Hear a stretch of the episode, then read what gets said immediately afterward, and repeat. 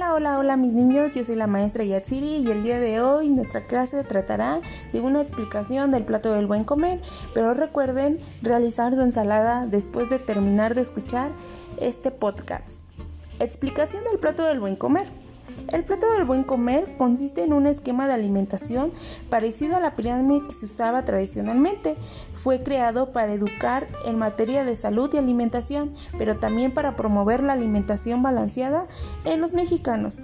Este esquema nos muestra cuáles son los grupos de alimentación y de qué manera podemos combinarlos para alimentarnos diariamente. Propósito del plato del buen comer.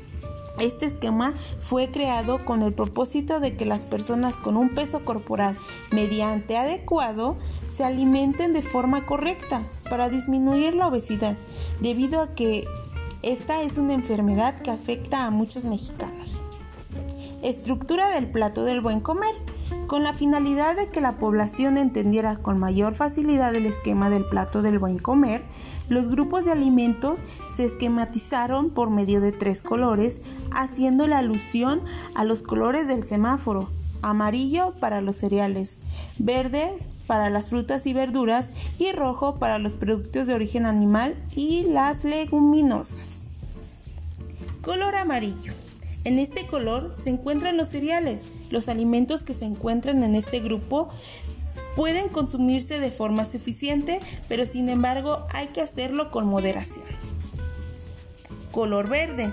En este color se incluyen todos los alimentos que puedan consumirse, sin ninguna restricción, es decir, las frutas y verduras según estudios de la Organización Mundial de la Salud Todas las personas deben consumir diariamente al menos cuatro porciones de verdura o fruta.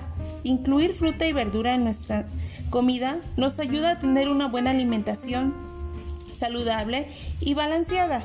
Estas aportan energía, vitamina A, vitamina C, fibra, minerales, vitamina de complejo B, entre otros. Color rojo.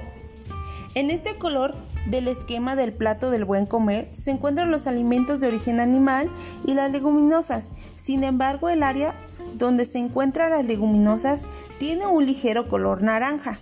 Esto se usa para indicar que puedes consumirse en mayor cantidad que las carnes, pero igual consumiéndolas moderadamente.